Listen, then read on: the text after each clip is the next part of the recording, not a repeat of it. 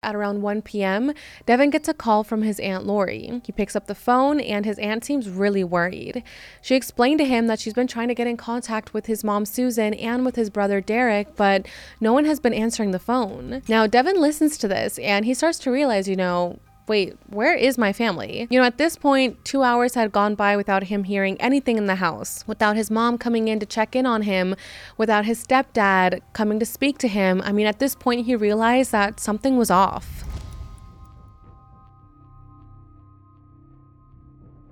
Hey everyone, welcome back to What Happened with Jackie Flores.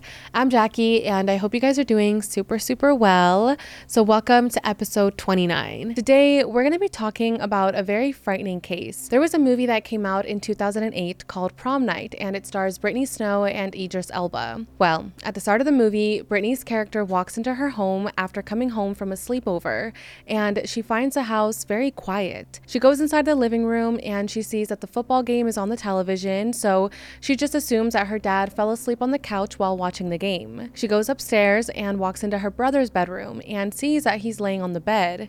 She pokes at him to wake him up, but he doesn't respond. She turns his body over. And that's when she sees that her brother is dead. She runs into her parents' room to hide underneath the bed, and it's revealed that her dad is not actually asleep on the couch watching TV. He's also dead. It's a really frightening movie, and the reason that I mention it is because today's case reminded me of the opening scene of prom night. We're going to be talking about the Liske family murders. There is just so much information to go over, so let's jump right in and let's talk about what happened to the Liske family. Let's start off by talking about a man named William Billy Liske.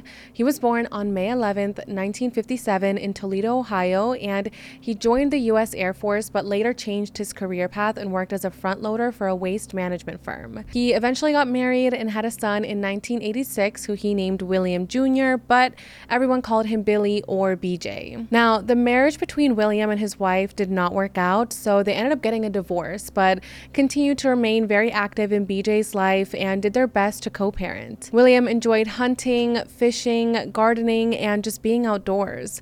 Everyone says that he was really outdoorsy, and to him, the land he lived on was his heaven. He actually owned a really big property. His house was on 100 acres of land, and he even had a pond on his property.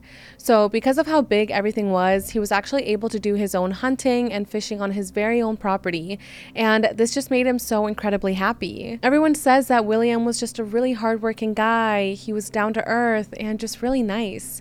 He absolutely loved his son BJ and would do anything for him. While William was at work, he ended up meeting a woman named Susan who worked as an office manager at the same company as William. The two of them quickly hit it off, they began dating, they fell in love, and eventually got married in 2001. So, who is Susan? She was born on January 30th, 1964, in Martin, Ohio. She loved gardening, hunting, and camping, and was described as having a very big heart and just being a really loving sister, aunt, friend, and eventually mother. Now, Susan had also been married before, just like William. She was married to a man named Gary, and they actually had two sons together one named Derek, who was born in 1987, and another named Devin, who was born in 1994. The marriage between Susan and Gary did not work out, so they ended up divorcing, and then she met William. Once William and Susan got married, they blended their families together. William had a son named BJ, who I mentioned earlier, and Susan had two sons, Derek and Devin. Now, BJ and Derek were pretty close in age. BJ was 15 years old at the time, and Derek was 14. However, Devin was only seven years old when their parents got married, so he wasn't really that close with the other siblings. Now, this was definitely a big change for both families. You know, it was definitely hard for the kids to accept their new step parents and to accept their new step siblings and just get used to this completely different life. I mean, before this, it was basically just William and BJ living on this 100 acre property. William would go to work every single morning, and BJ would pretty much just have the entire house to himself, and he was pretty much just doing whatever he wanted to. But now, Susan and her two sons were moving into his house and things were changing. He now had to share the space with his new brothers, and now Susan was there to discipline BJ to make sure that he wasn't getting into trouble. It was definitely going to take some time to adjust to this new change, but Susan was really happy about this new marriage and this new family that she was forming. She absolutely loved her husband William, and her kids, Derek and Devin, also loved their new family. So let's talk about Derek and Devin. Derek was a 2005 graduate of Oak Harbor High School, and he was really active in track. He actually set a school record for the 4x2 relay in 2005. He was just really athletic. He had a second degree black belt, and he competed in Italy for the U.S. Taekwondo team. He was also really religious. He was a member of the St. John Evangelical Lutheran Church in Oak Harbor. Derek's favorite pastime was spending time on Lake Erie in his sailboat and his father's inflatable dinghy. He also loved to sneak it away in the early morning hours while the water was calm. He also really loved snowboarding and landboarding, and people just say that he was a really good kid. As for his brother Devin, he was also a black belt and he loved spending time on the family's boat on Lake Erie, which was really close to their home in Ohio. The whole family did go to church together, but Devin in particular was more religious and he even sang in the church choir. Devin also had a girlfriend who he went to high school with, and friends and family describe him as being very polite, nice, and just overall a good person. While Devin and Derek lived with their mother Susan and now with their new stepfather William and this new blended family, they still did have contact with their father and they would often spend weekends with him or just like go on little trips with him. Derek and Devin were more accepting of this new blended family and they really liked their new stepfather William. As I said, he was just an overall great guy, and he made sure to treat Devin and Derek like they were his own blood. They all bonded together over their love for the outdoors, and William would often take all three of his sons hunting. Now, while everybody was getting along and, you know, clicking and just getting to know each other, BJ wasn't. He was having a very difficult time bonding with his new stepmother, Susan. According to friends and family, he did not like her. He hated that she moved into his family's house and that Susan had set some new house rules for him to follow. As I mentioned before, it was just William and BJ on this huge property all alone. But now Susan was there, so BJ just didn't feel like he had the same freedom he had before. Now, it is normal for families to have problems, and you know, sometimes when people get divorced and then get remarried, it can be very difficult for the kids to adjust to this. So, at first, William and Susan thought that this is why BJ was acting out, that he was simply having a difficult time adjusting to this new dynamic, but that it would pass with time. Things did get pretty bad at one point, and BJ was actually kicked out of the family's home and was no longer longer allowed to live there, which of course angered him even more. Now, let's fast forward to October 30th, 2010 the night before Halloween. Halloween was a really fun time for the town of Oak Harbor. This was a small town, it was a very big tourist location, there was lots of fishing to do, and everyone was really close in this town. Now, when I say close, I mean close. Like, this is a type of town where everyone knows everyone, where they know each other's secrets, they know where everyone lives. It was just a really tiny community, and people got really into Halloween. Everyone would go all out and decorate their houses. People would really take their time putting a costume together. Kids would go trick or treating, and everyone would have fun fun during this holiday. That's exactly how the Liske family planned on spending Halloween Eve. William had actually taken some time off work to go on a hunting trip with his 24 year old son, BJ. That was something that they really loved doing together, and the two of them just had a really close relationship. They came back from their hunting trip on October 30th, and then later that evening, William and Susan hosted a little Halloween party with just a couple of their close friends at their house. One of their good friends and neighbor named Mark went to this party, and he said that everyone was having a good time. Everyone was getting along, having good conversations, and the party ended at around midnight. The only thing that stood out to him is that BJ was at this Halloween party, but Derek wasn't. However, he didn't think it was that weird since the two brothers didn't really get along, so it kind of just made sense that they weren't in the same room together. As for why Devin wasn't there, he was actually away that weekend spending time with his dad. Mark says that once the party ended, William said he was going to go drive BJ back to where he was staying because, again, BJ was not really allowed to spend time at the family home. He wasn't allowed to sleep there and he had been kicked out. Again, this is because there was a lot of family tension at the time between BJ and Susan. So BJ was not supposed to spend the night there, but William did have a little bit too much to drink at this Halloween party, and it just really wasn't safe for him to get in his car and drive his son home because this wasn't a close location. I mean, where BJ was staying at this time was like an hour and a half away. So it's definitely not a good idea to get in the car and drive all this distance while you've had something to drink. So he decided to just let BJ spend the night on the couch. Maybe Susan had also had something to drink that night, so that's why she just agreed to let BJ stay on the couch as well. Now, the next morning on Sunday, October 31st at around 9:30 in the morning, 16-year-old Devin returned to the family's home after spending the weekend with his father Gary. He walked in through the front door and noticed that the house seemed very quiet. It honestly seemed like the house was empty or like everyone was still sleeping. Devin was kind of in a hurry because he actually had to get ready for church where he was due to sing in the choir. So he quickly went upstairs to his bedroom, changed into his church clothes, and then went back downstairs towards the front door to leave for church. As he was leaving the house, he was surprised to run into his brother BJ. This was surprising because, again, BJ was not allowed to stay the night at the house due to all the family issues that they were having, so why was BJ there? BJ was outside in the driveway, standing next to their dad's white pickup truck, and it seemed like he was loading things in and out of the truck. Devin says that BJ seemed different that morning. Normally, he and his stepbrother didn't talk. You know, they didn't really get along well at all. So BJ was being very talkative at this point. He was asking Devin questions about where he had been, what he was doing at the house, and where he was going. He also asked him how long he would be gone for, so Devin just found this to be a little bit weird. They had never had this much of a conversation before, so why was BJ so curious about what he was doing? Devin explained to BJ that he was going to go to the Sunday service and then he would be back home as soon as it ended.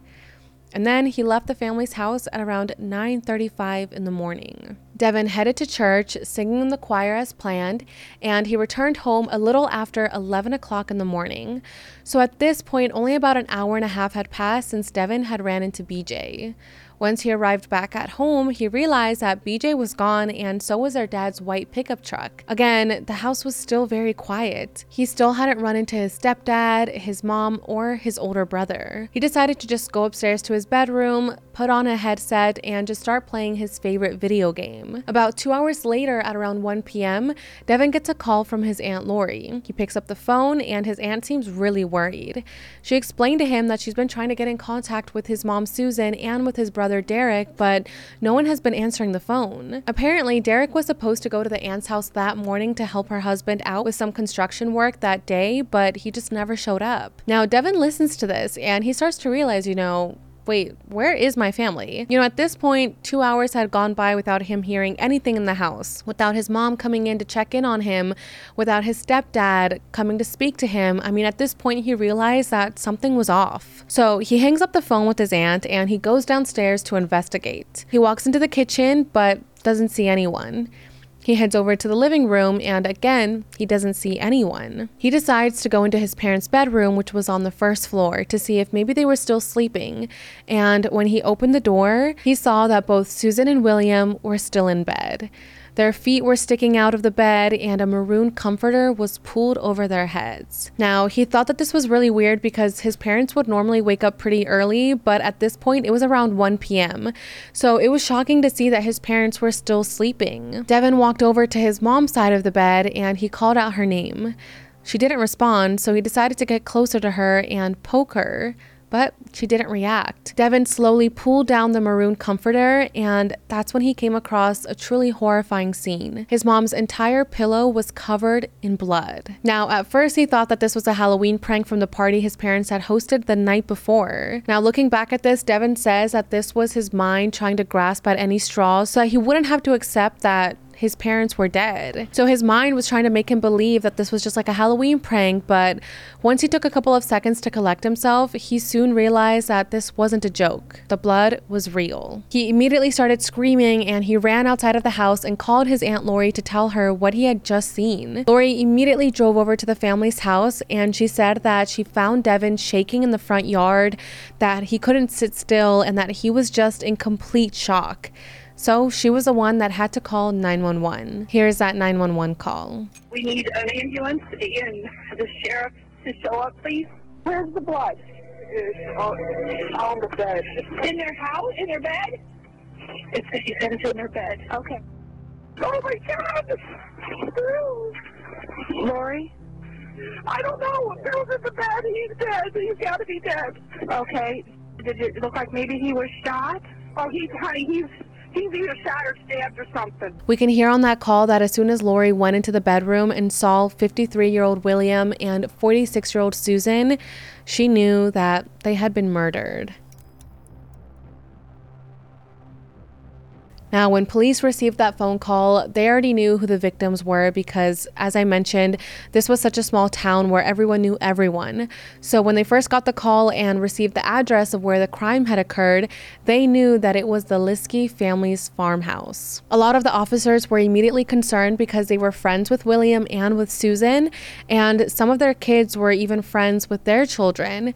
So, it just seemed like a lot of people had a connection to the family, and detectives immediately rushed over to the house house to see what had happened. They pulled up, taped off the scene with crime scene tape, and then they walked inside the house to begin their investigation. Detectives say that the house just seemed really eerie like it was really quiet and nothing looked out of the ordinary. The house actually looked pretty normal. There was no sign of forced entry, there was no sign of a robbery or of any type of commotion taking place. It looked like some laundry had been done the night before. Again, nothing really looked out of place. They did notice that the couch looked made up, like if someone had slept there, but that was it. They first went over to William and Susan's bedroom, which again is located on the first floor.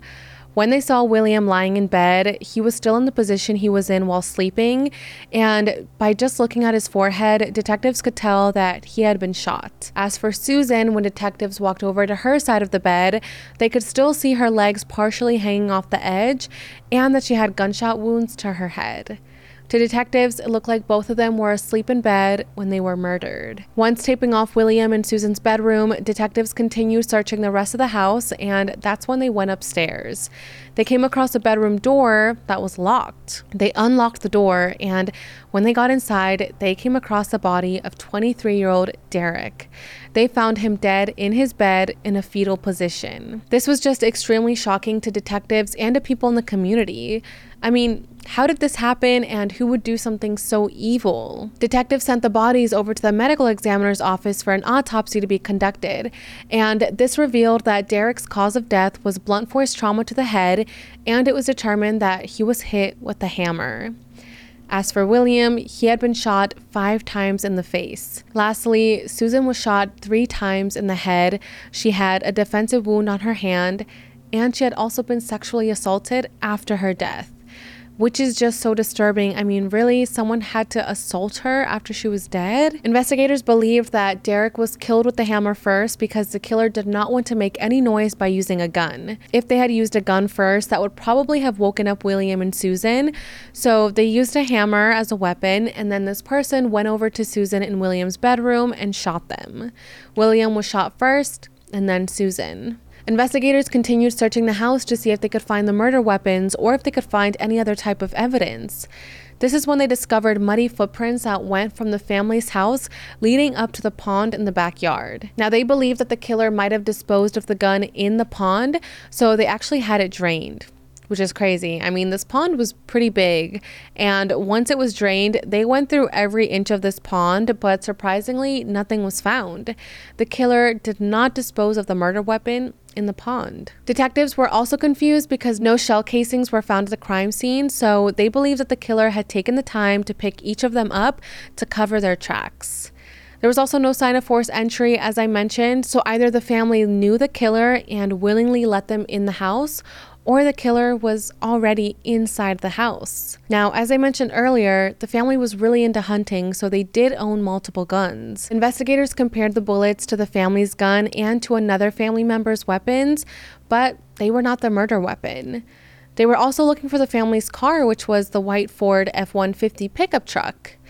Now, detectives wanted to speak to the neighbors to see if maybe they had seen anything or just heard anything. And that's when one of the neighbors said that at around 6:30 in the morning, they heard what could have been gunshots coming from the family's home.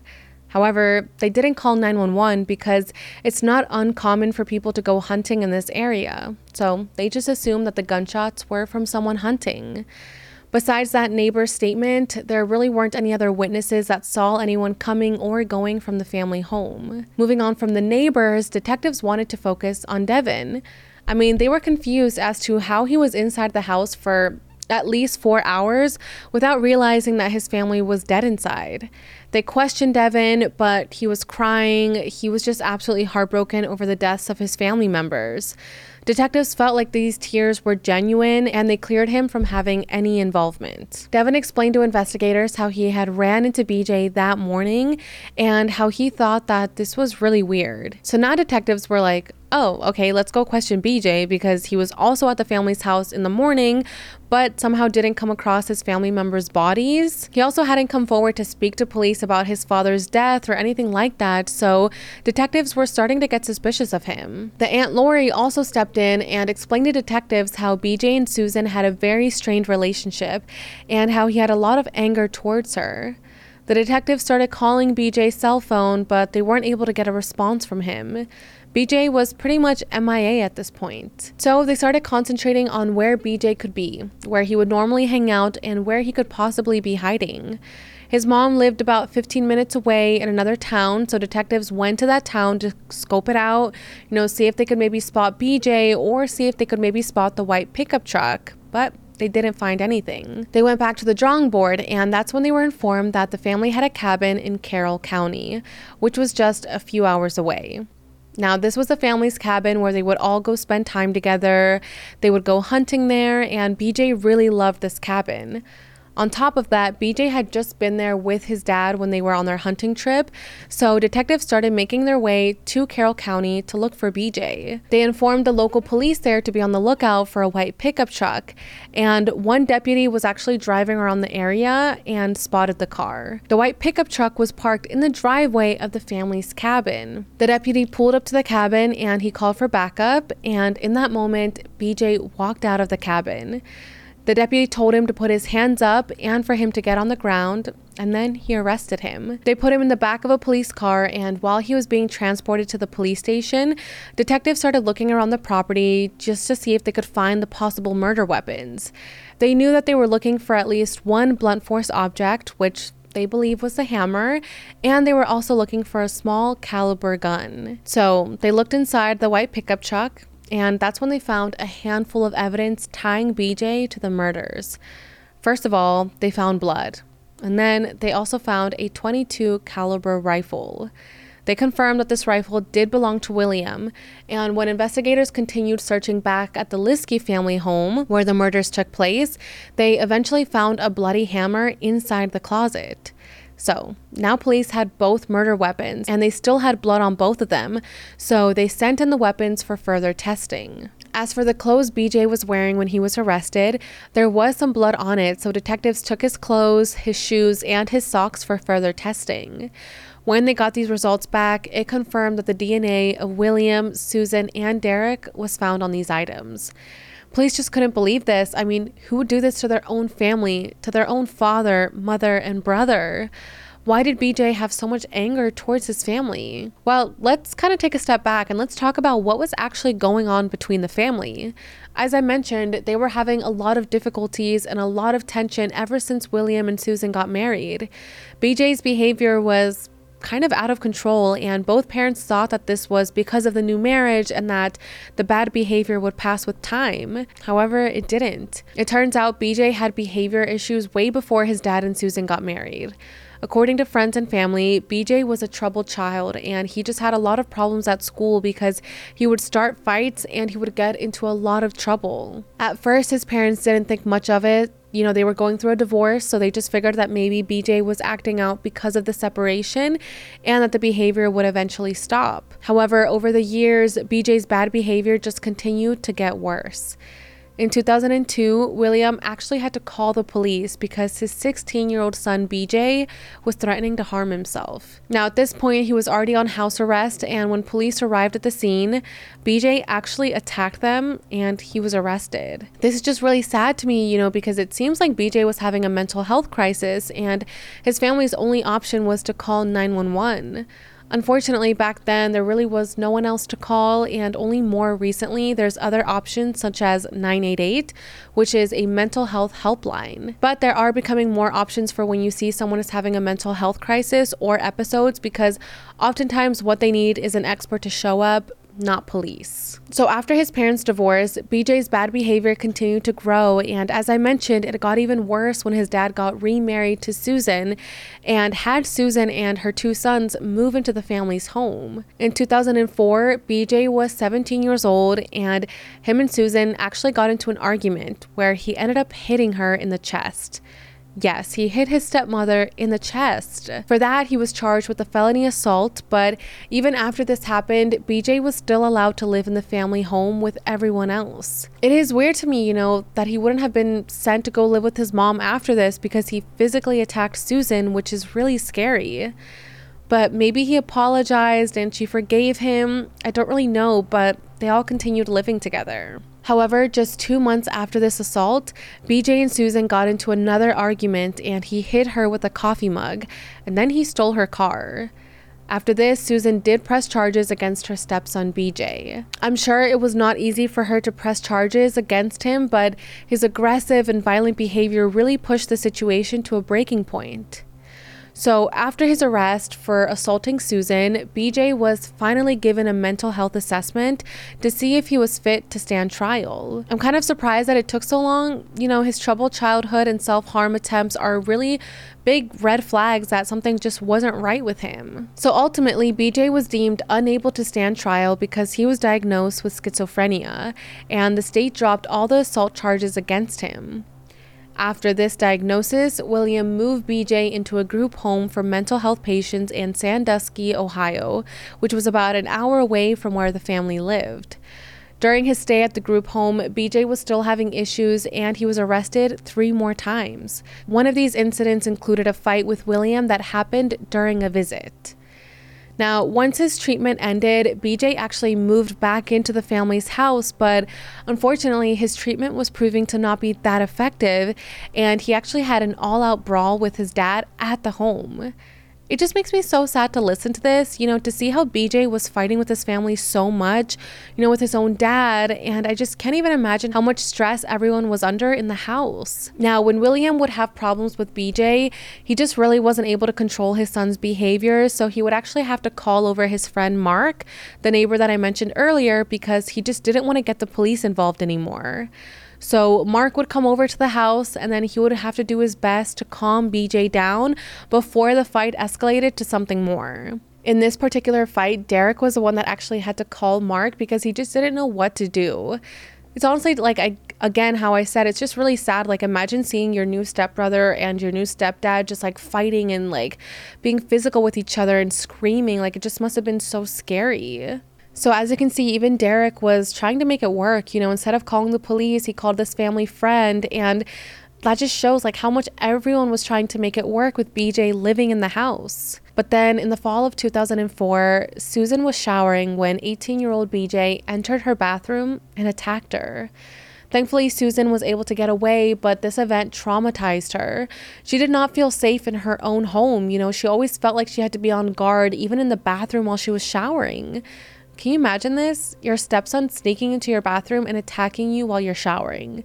It's just horrifying. Susan actually believed that BJ had entered the bathroom with the intention of sexually assaulting her, which just breaks my heart even more. Once she told William about this incident, this was pretty much his last straw with his son BJ. You know, he loved his son, he wanted to help him and wanted to make it work, but this was just too much. He knew that it was no longer safe for BJ to live in the family's home, so he kicked him out. BJ was 18 years old, so he was not a minor, and it was within his dad's right to kick him out of the house. I feel like maybe the dad thought that kicking him out was better than having him arrested again. I'm not sure why he didn't call the police for this attack on Susan. Now, Susan did press charges for this attack, but ultimately the charges were dropped. BJ ended up moving into a halfway house that was pretty close to the family's house. That way, he would be able to leave the house and go visit his family and still keep in contact with them.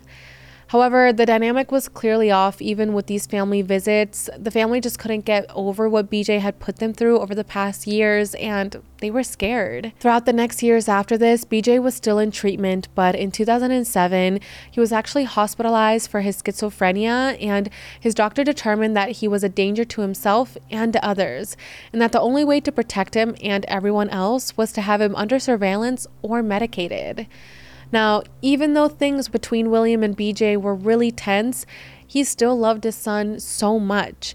Everyone could agree that William was a great father and just didn't want to give up on his son. So, after this hospitalization, William applied for guardianship over BJ. He had to apply for this as BJ was legally an adult and no longer a minor, but this allowed him to have some control over BJ's treatment. His application said, quote, I would eventually like to see him in a halfway house or group home. When William is on his medication, he does really good.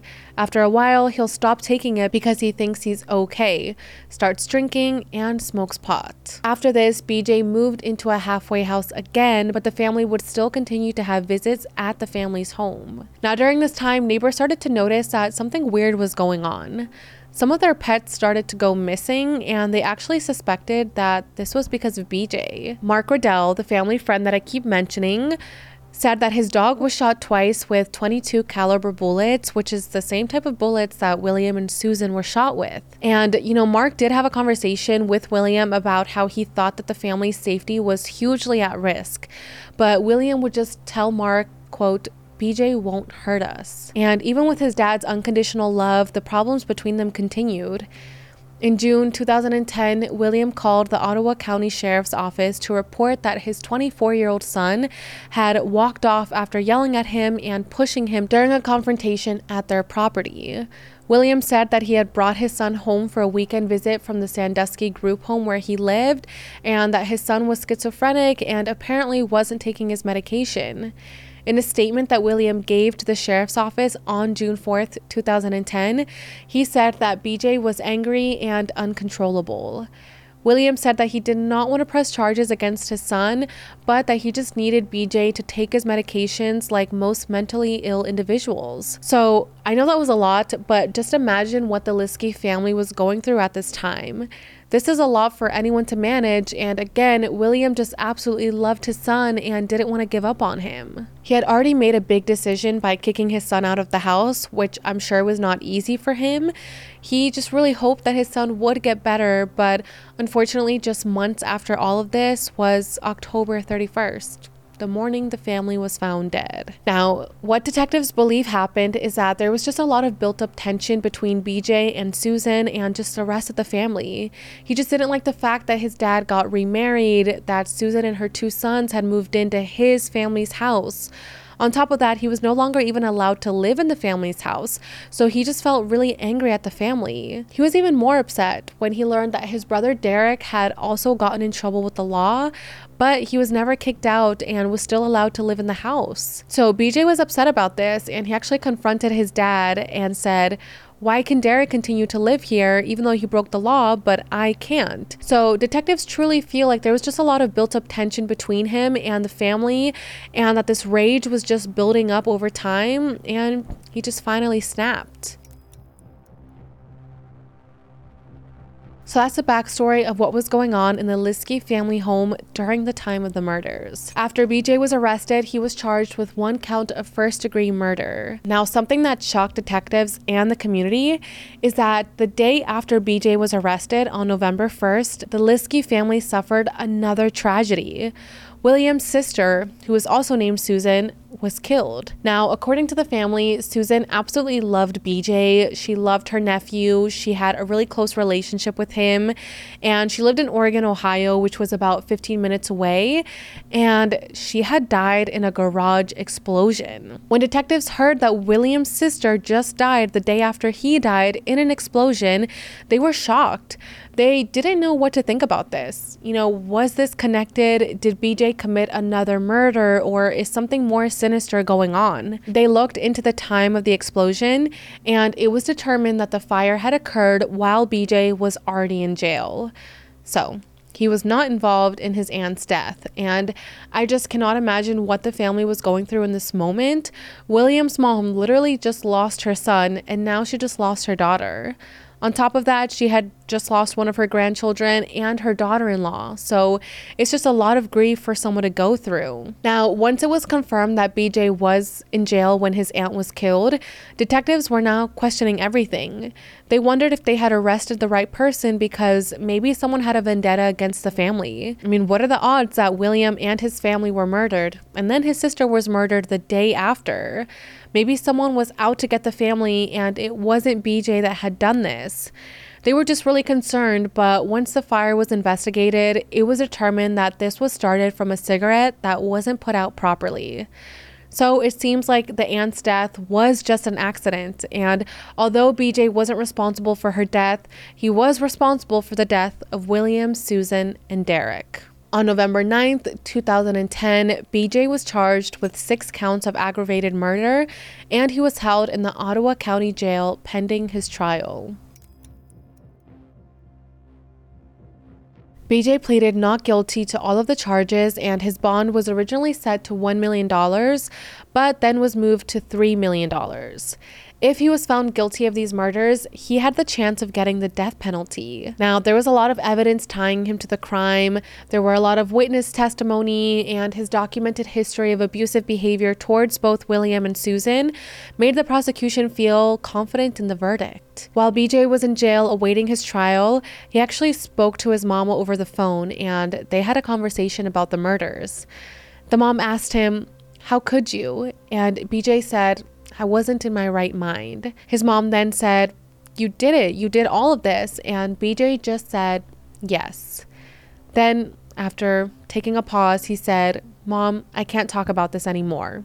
And then the phone call ended. So, because this phone call was recorded like all jail phone calls are, the prosecution took this as a confession and BJ was even further incriminated. BJ agreed to plead guilty in exchange for the death penalty being removed, and at his pretrial hearing, he officially changed his plea to guilty. It's not clear if he pled guilty because he just didn't want to face a death penalty or because this phone call he made just made it clear that he would get convicted. It was said that BJ had committed the murders at about 6:30 in the morning which is when the neighbors had heard the gunshots.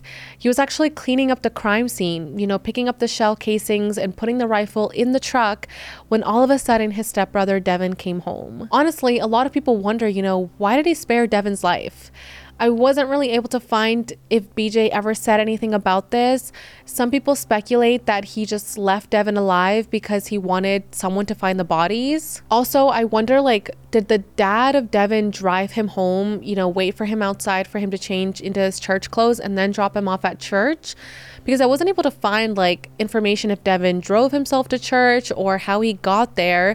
And if his dad was waiting there to drive him to church, maybe that's why BJ didn't kill him because there was another witness there. I'm not sure. Other people feel like maybe BJ felt like he no longer needed to kill, that he got his anger out with William, Susan, and Derek. I don't know, but it's just truly disturbing that he was just casually outside the house packing up all this evidence into the truck and then just had a normal conversation with his brother as if he didn't just kill their entire family. Also, Devon says that normally BJ was very gloomy and just like dark and like secluded to himself, but now he was so talkative that morning and seemed happy. So, like, maybe he was happy because he got his anger out of his system and that's why he just felt like he no longer needed to kill Devon because he did what he had to do. As for the muddy shoe prints that were found outside of the house leading up to the pond, detectives believe that those were left by BJ and that after he had murdered his family, he walked out to the pond and just kind of stood there and said goodbye to this property. Either he knew that he was eventually going to get caught for this, or that he was just no longer ever going to go back to this property that he grew up in.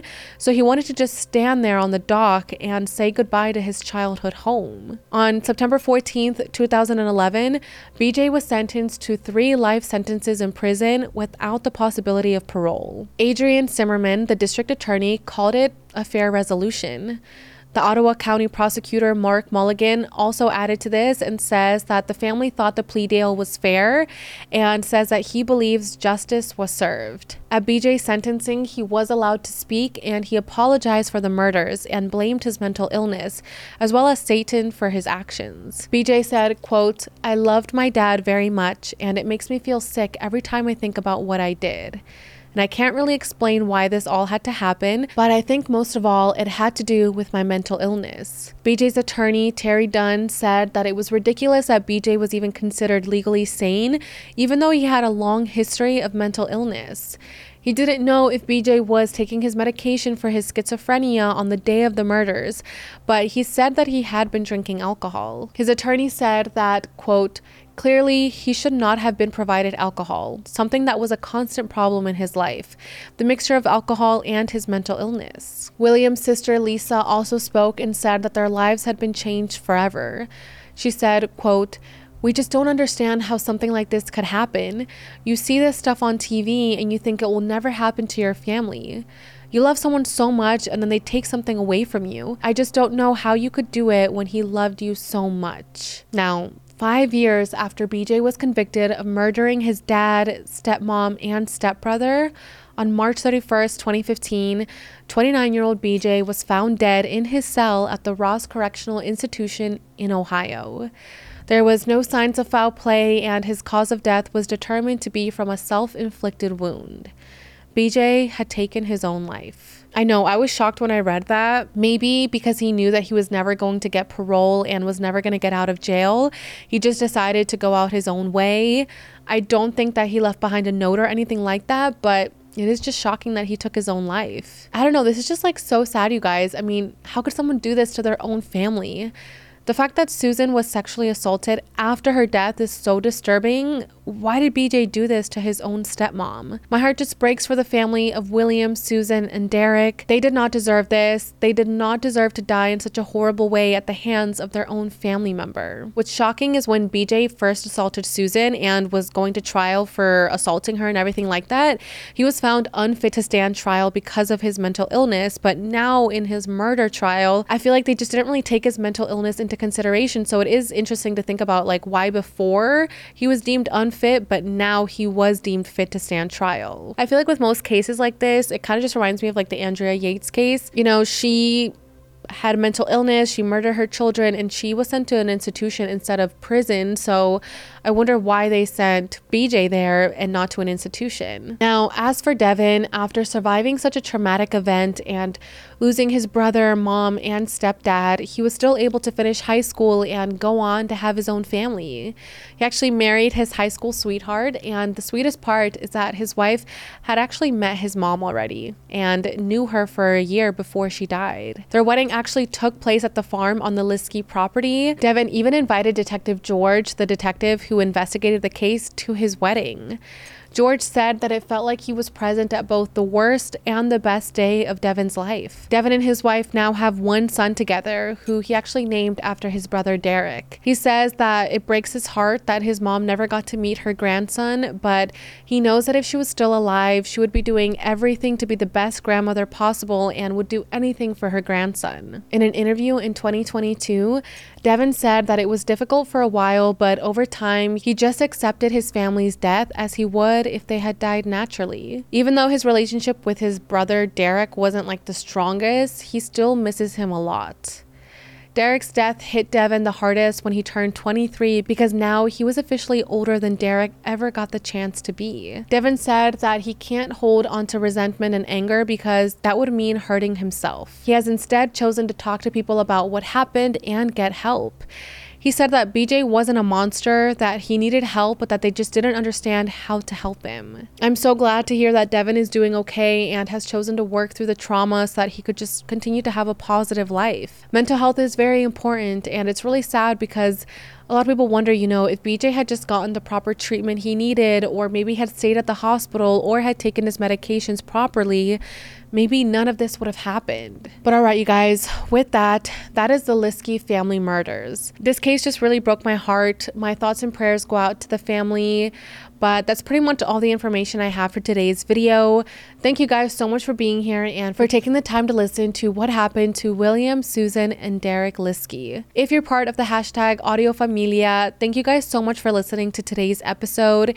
If you go watch the video version later on my channel, make sure to leave me a comment letting me know that you're from the hashtag Audio Familia. And if there's ever any other cases that you want me to cover, also leave me a comment under my YouTube video or send me a message on Instagram. Don't forget to rate, follow, and review What Happened wherever you get your podcast and subscribe to my channel, True Crime Jackie, on YouTube for full video episodes. You can also find me on Instagram and on TikTok at True Crime Jackie. Bye, guys.